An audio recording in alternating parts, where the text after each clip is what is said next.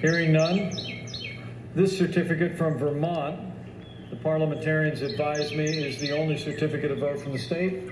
Purports to be a return from the state, has annexed a certificate of authority from that state, purports to appoint or ascertain electors.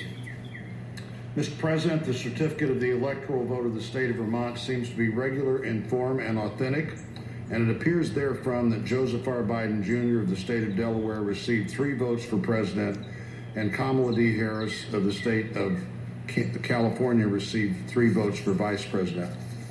Are there any objections to counting the certificate of the vote of the state of Vermont that the teller has verified as regular in form and authentic?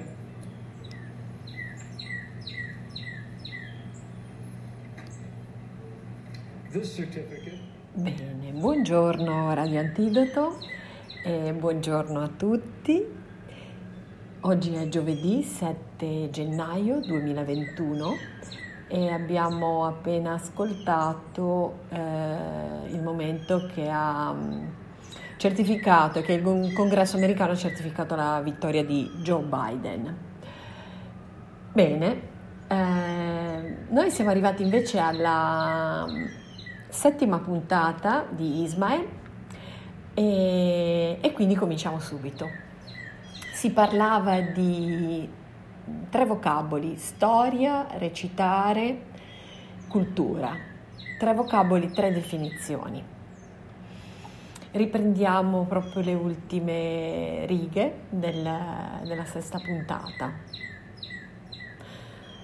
Ma non ho ancora capito che tipo di, di storia. Lo capirai, non avere fretta. Per il momento tutto ciò che devi sapere è che da quando esiste l'uomo sono state recitate due storie fondamentalmente diverse. Una cominciò a essere recitata circa 2 o 3 milioni di anni fa dalle persone che abbiamo convenuto chiamare Lascia e viene recitata ancora oggi con lo stesso successo di sempre. L'altra cominciò a essere recitata circa 10.000 anni fa dalle persone che abbiamo convenuto di chiamare prendi ed è evidentemente sul punto di concludersi in una catastrofe. Ah, dissi. Se Madre Cultura dovesse fornire un resoconto della storia umana in questi termini, direbbe qualcosa del genere. I lascia erano il primo capitolo della storia umana, un capitolo lungo e poco movimentato, che ebbe termine circa 10.000 anni fa, con la nascita dell'agricoltura nel vicino Oriente. Questo evento segnò l'inizio del secondo capitolo, quello dei prendi. È vero che nel mondo esistono ancora molti lascia, ma sono degli anacronismi, dei fossili, popoli che vivono nel passato, che non si rendono conto che il loro capitolo della storia umana si è concluso. Giusto. Questa a grandi linee è la descrizione della storia umana così come la percepisce la vostra cultura. Mi sembra giusto. Come scoprirai, ciò che sostengo è molto diverso. I Lascia non sono affatto il primo capitolo di una storia nella quale il secondo sono i prendi. Vuoi ripetere? Lo dirò in modo diverso. I lascia e i prendi recitano due storie separate, basate su premesse completamente diverse e contraddittorie.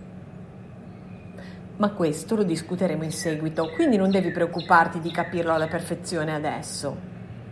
Ok. Ismael si grattò una mascella con aria meditabonda. Dalla mia parte del vetro il gesto non fu accompagnato da alcun rumore ma nella mia immaginazione sembrava una pala affondata nella ghiaia. Credo che le nostre valigie siano pronte. Come ho detto, non mi aspetto che tu ricordi tutto ciò in cui ti ho trascinato oggi. Quando te ne andrai, probabilmente le nozioni si rimescoleranno come in un grande calderone. Lo credo anch'io, disse con sincerità. Ma è giusto che sia così. Quando domani tirerò fuori dalla valigia ciò che vi ho messo oggi, lo riconoscerai all'istante ed è questo che conta. Ok, mi fa piacere sentirtelo dire. Oggi l'incontro sarà breve. Il viaggio vero e proprio comincia domani. Nel frattempo puoi passare il resto della giornata a sforzarti a capire qual è la storia che la vostra, vostra cultura ha recitato negli ultimi 10.000 anni. Ricordi che cosa riguarda? Mm, cosa riguarda? Riguarda il significato del mondo, le intenzioni degli dei e il destino dell'umanità. Beh, potrei raccontartene parecchie di storie su questi argomenti, ma non conosco nessuna storia unica. È l'unica storia che tutti nella vostra cultura conoscete e accettate. Temo che questa precisazione non mi aiuti granché. Forse ti aiuterà a sapere che si tratta di una storia che spiega del tipo come fu che l'elefante all'elefante crebbe la proboscite, oppure come fu che al leopardo spuntarono le macchie. Ok. E che cosa spiega secondo te la vostra storia? Non ne ho la minima idea. La risposta dovrebbe essere evidente da quel che ti ho detto. Spiega perché le cose sono andate così, dall'inizio a oggi. Capisco, dissi e fissai per un po' la finestra. Una cosa certa è che non so di conoscere una simile storia. Molte storie sì, come ho già detto, ma niente di simile a una storia unica.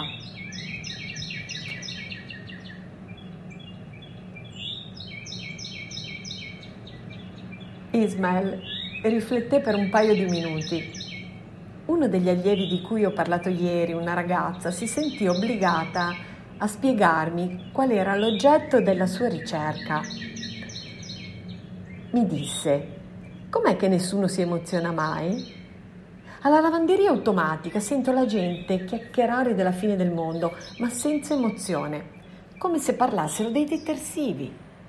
La gente discute del buco dell'ozono, dell'estinzione della vita sulla Terra.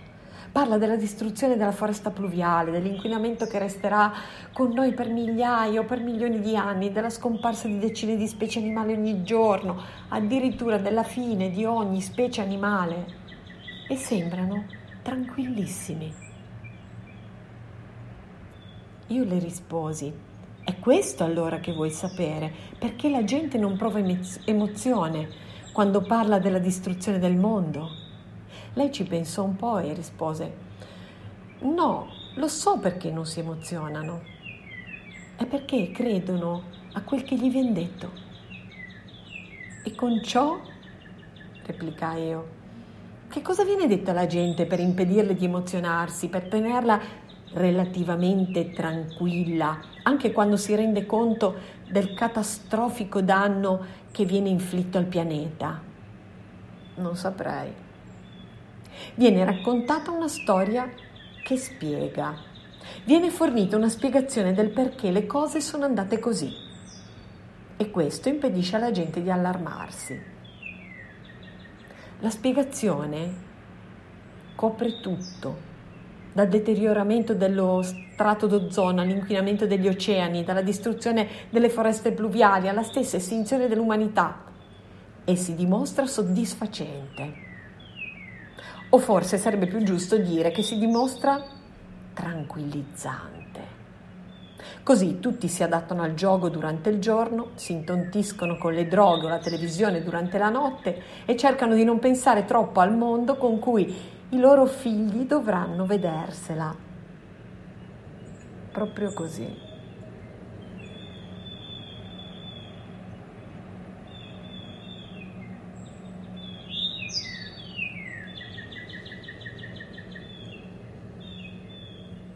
Anche a te, come agli altri, è stata fornita la spiegazione del perché le cose sono andate così, ma evidentemente non ti soddisfa. La senti ripetere da quando eri bambino, ma non riesci a mandarla giù. Percepisci che qualcosa è stato lasciato fuori, reso plausibile in modo forzato. Hai la sensazione che ti abbiano mentito su un punto e ti piacerebbe sapere quale, se possibile, ed è precisamente questo il motivo per cui ti trovi in questa stanza. Fammi capire, vuoi dire che questa storia che spiega contiene le bugie di cui parlavo nel saggio di Kurt Hans? Proprio così. Mi confondi le idee, io non so di nessuna storia, nessuna storia unica. È una storia unica e coerente, devi solo pensare mitologicamente. In che senso? Parlo della mitologia della vostra cultura, naturalmente. Credevo che fosse ovvio. A me non sembra ovvio per niente. Ogni storia che spieghi il significato del mondo, le intenzioni degli dei, il destino dell'umanità, diventa necessariamente mitologia. Sarà senz'altro così, ma a me non risulta, neanche alla lontana, per quel che so io, non c'è niente di mitologico nella nostra cultura, a meno che tu non intenda gli antichi greci o i vichinghi o cose simili. Io parlo di mitologia moderna, non quella dei libri, ma quella che esiste nel cervello della gente della vostra cultura e che viene recitata in tutto il mondo anche mentre stiamo qui seduti a parlarne. Te lo ripeto, per quel che ne so, non esiste niente di simile nella nostra cultura.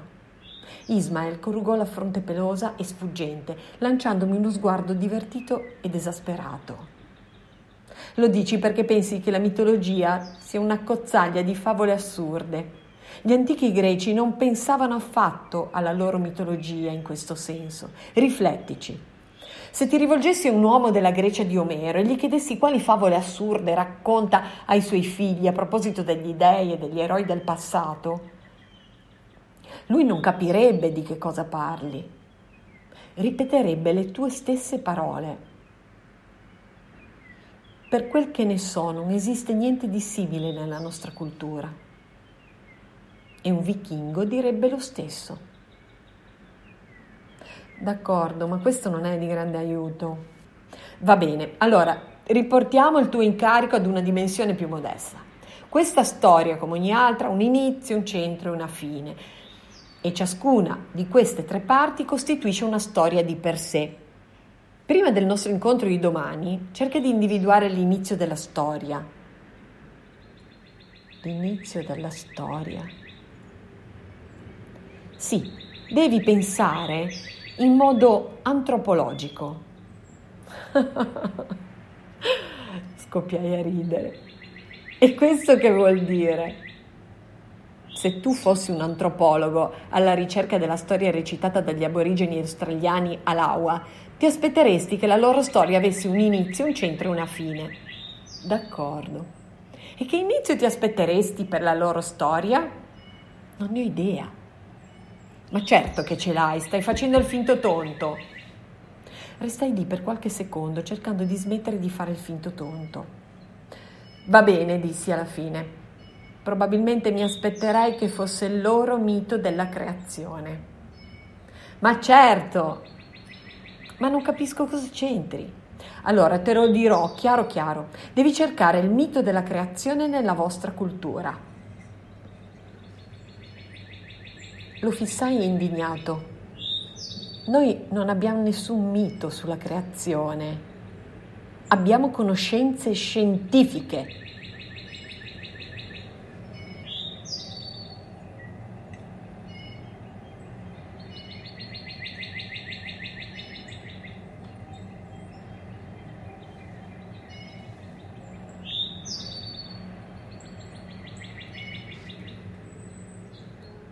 cos'è? dissi quando arrivai la mattina seguente. Mi riferivo, mi riferivo a un oggetto appoggiato sul bracciolo della sedia.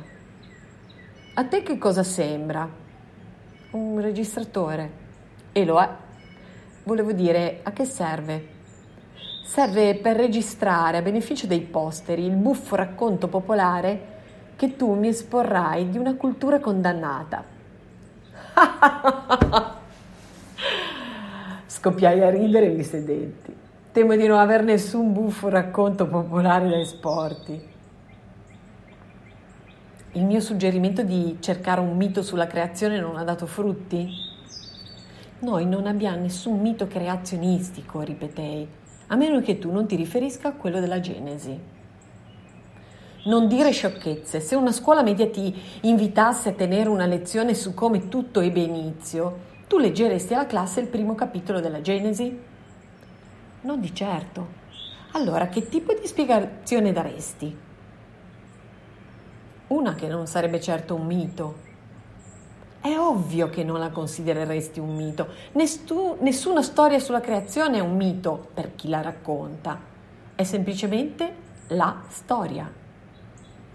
D'accordo, ma la storia di cui parlo io non è comunque un mito. Per alcuni aspetti, aspetti ancora in discussione, credo, e immagino che ulteriori ricerche potrebbero portare a qualche aggiustamento. Ma di sicuro non è un mito. Accendi il registratore e comincia, dopo lo capiremo. Gli lanciai uno sguardo di rimprovero. Intendi dire che davvero vuoi che io... Eh, ma... che mi racconti la storia, sì. Non posso ridurla a due parole, ci vuole parecchio per metterla insieme. Abbiamo un mucchio di tempo. È un nastro da 90 minuti. Oh. Io sospirai, accesi il registratore e chiusi gli occhi.